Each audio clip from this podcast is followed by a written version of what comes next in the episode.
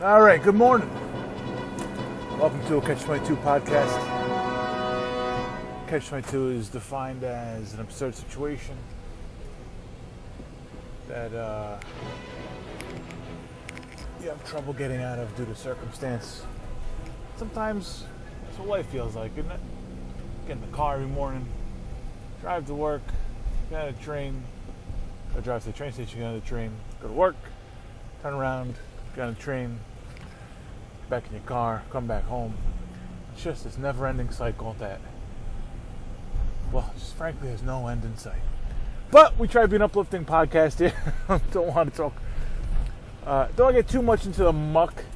You know, there's too much of that shit in life anyway, so we're not going to try and do that. We do it with, uh, you know, a little bit of a light heart. We have to today. If you listen to the podcast at all, yesterday I talked about uh, my weekend, and uh, it's not a great weekend. I'm not going to get into it again, but uh, basically, my mother's in the hospital, and we're uh, still trying to figure out what's going on with that. So, we're in standby mode right now. Hope to have some answers today. Uh, oh, we, we, we waited all weekend for a fucking doctor.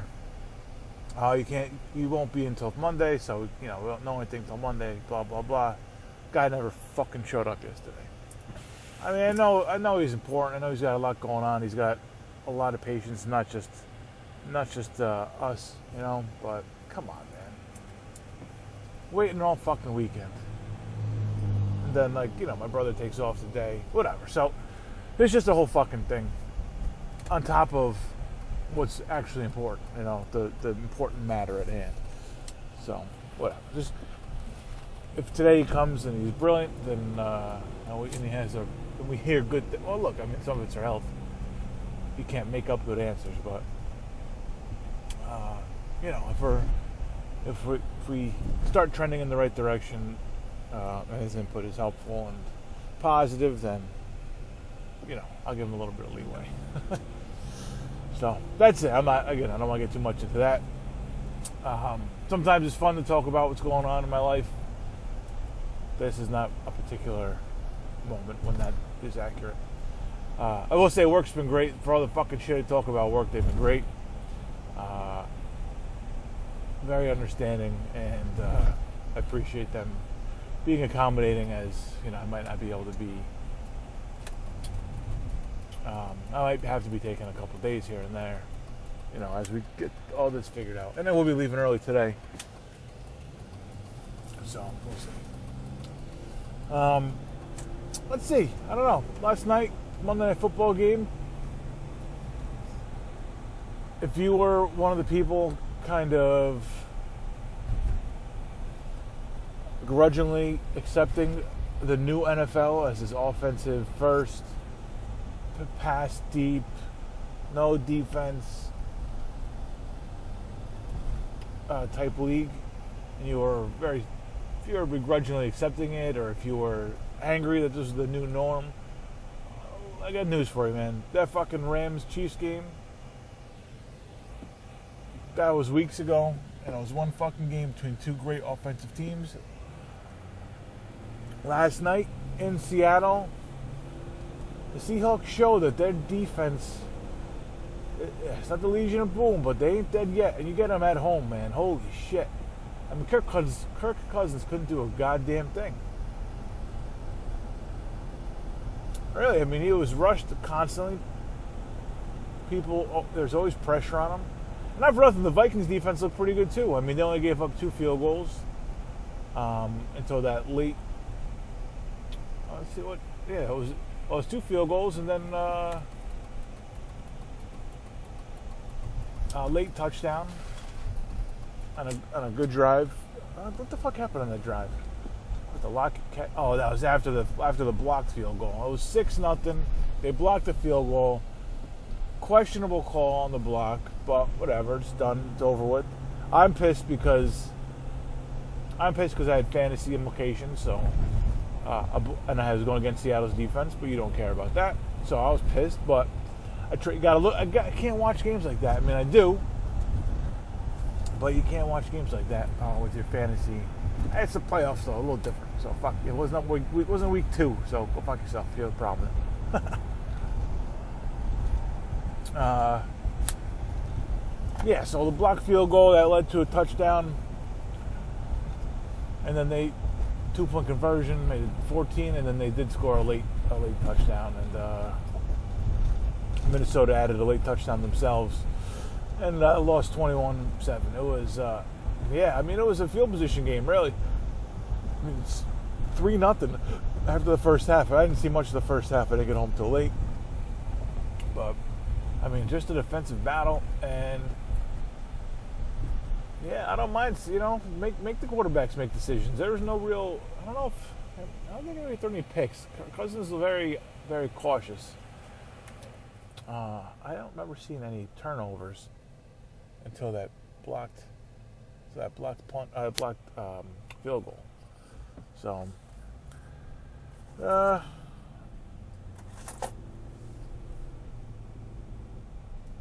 so yeah, I don't know, man. Look, it's a long it's a long fucking season, all right? And you're not gonna you can't pin down what the NFL is with one game. So excuse me.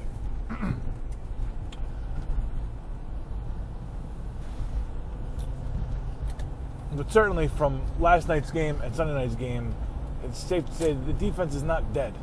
Okay?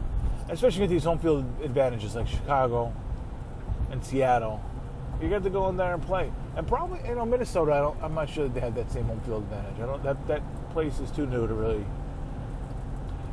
or hey, if you're Miami and New England's coming to town, there's your home field advantage right there.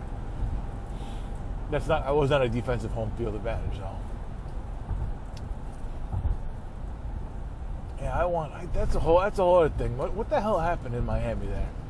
I didn't even realize. I was watching that game in the hospital. I didn't realize Gronk was the last man back, and it was ten. They, the case ten out threw a 70-yard hail mary, and they they not only that they they put their best defensive player on the bench for it. I don't know. It seems.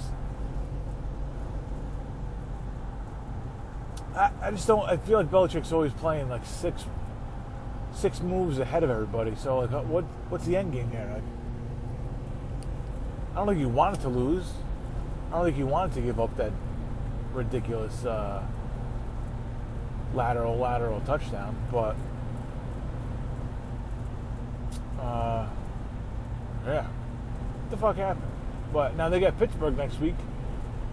Pittsburgh needs to win. Pittsburgh's lost three in a row. Pittsburgh needs to win. So, uh, let's see what else we got. Uh, you know what the fuck I want to talk about, man?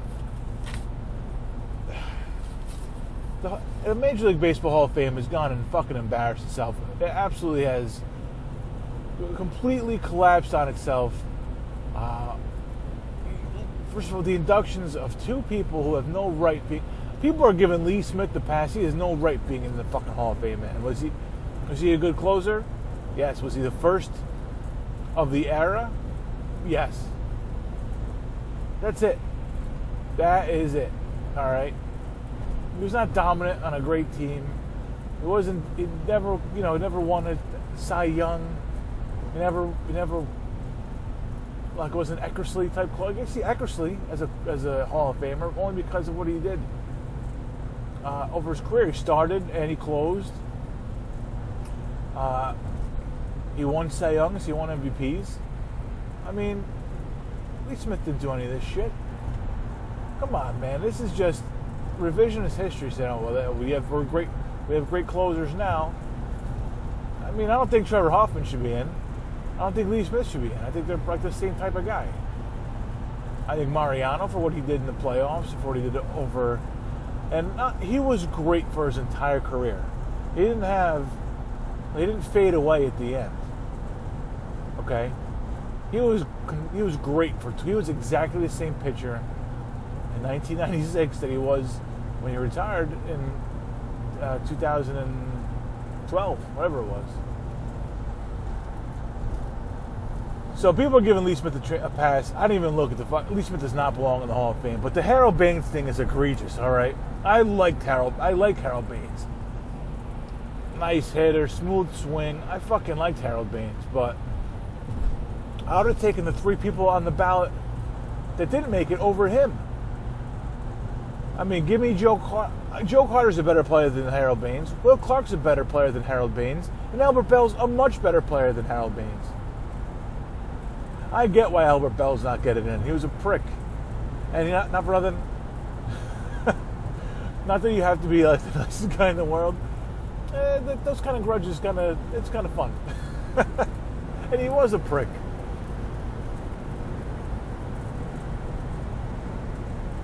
That's funny to me.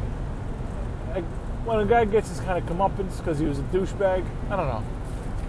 Like, it brings a little smile to my face. A little justice.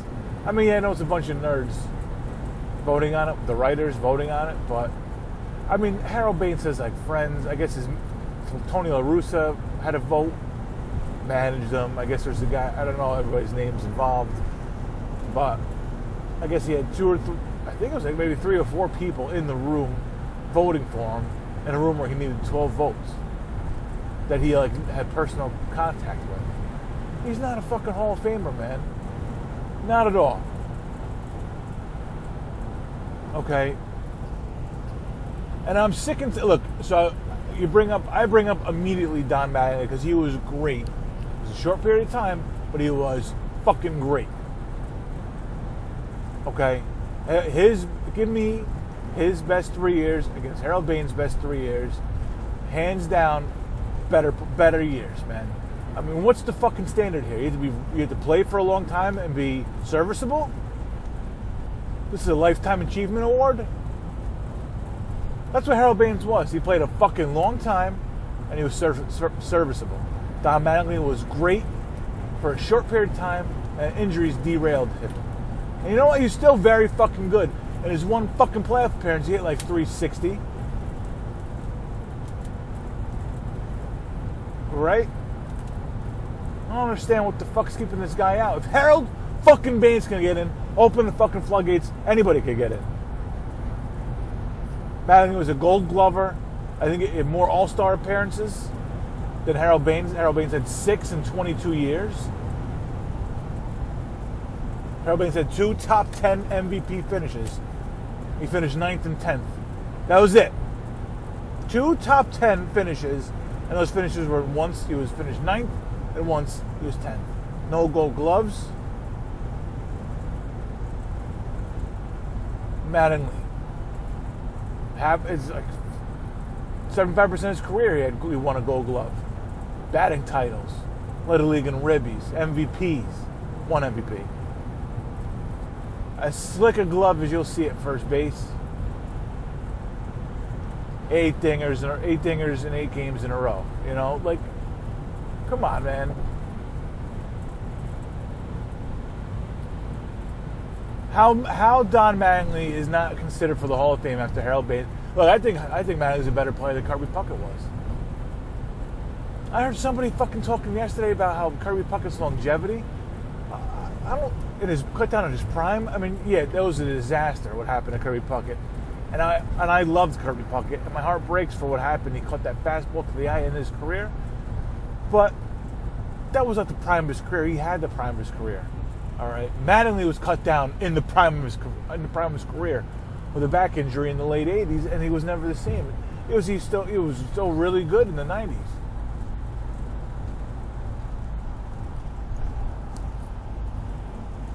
It's just fucking brutal, man. Same thing goes for Keith Hernandez, who's not as nice of a stick as Mattingly, but a good stick and a slick glove, man, and as good as a glove as ever was at first base. And I say that for the both of them. I think they were both great defensive first basemen. Which, if you want to fucking rewrite history, tell me who the fucking best defensive first baseman in the league is today. You don't get guys like Mattingly and Keith Hernandez anymore. You don't get them. They don't exist. Okay, these guys. I don't. I don't fucking get it. Harold Harold Baines. What a fucking joke. Uh, give me fucking Will Clark over him, man. You're gonna let fucking Harold Baines in.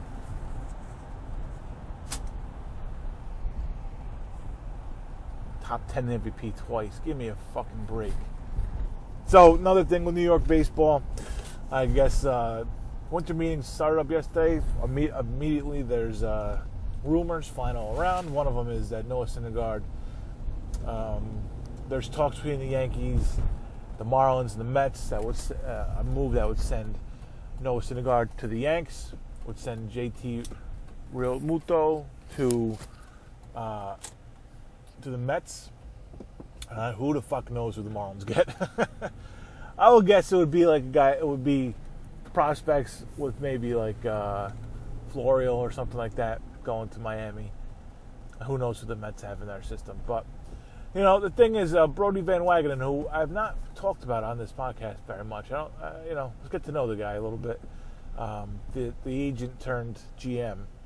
A couple things here. First, he said that he doesn't want to fill a hole by creating a hole. Right? That makes sense. You don't want to get rid of strength. You don't want to weaken a strength to, you know, to make something out to strength. It's just kind of that's kind of addition by subtraction, and um, that's exactly addition by subtraction. And probably counterintuitive for him. The other thing is this though, he he's new there. He brought in Cano. This guy wants to make a little bit of a splash, so if he thinks that he can make do with his pitching staff without Syndergaard, uh, and not for nothing, sending a star pitcher to the Yankees is something that I'm not sure any GM in Mets history would ever have done. That would be a, that would be a, a completely new endeavor for a Mets GM, a completely ballsy endeavor too. I mean, for this guy to go and you send your number two pitcher to Yanks, I mean, you're gonna hear about that's your career-defining moment right there. I mean, holy shit, you're you're fucking, you are taking a major risk if you send. I mean, if Syndergaard were to win anything with the Yankees, and the Mets have a season like they do and they kind of fade away, like they did the past few years and there's and the Mets have nothing going for them. I mean that. I mean that would be. Uh, but on the other, on the other, on the other side of things, I mean, I, I think uh, perfect world, they wouldn't mind playing the Yankees in the World Series. So, uh, again, and imagine having to go after. Imagine Syndergaard going against going up against the Mets. At that point, though, if they got that far, I think they would be okay with the trade. you know, if they got to the World Series and they had to face Syndergaard, I think they'd be okay with the trade. I don't know. As a Yankee fan, I mean, if you if you could get Syndergaard, that'd be great, man. Okay, I don't know who you're giving up for him.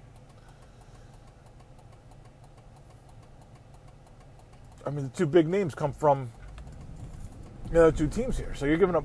Excuse me, you're giving up prospects. I'm assuming uh, to get them. So, all right. One other thing, I got to pull up pulling up to this train station here. I'm sorry, this wasn't a great cast. I'm a little bit out of it this week. I'm doing all right.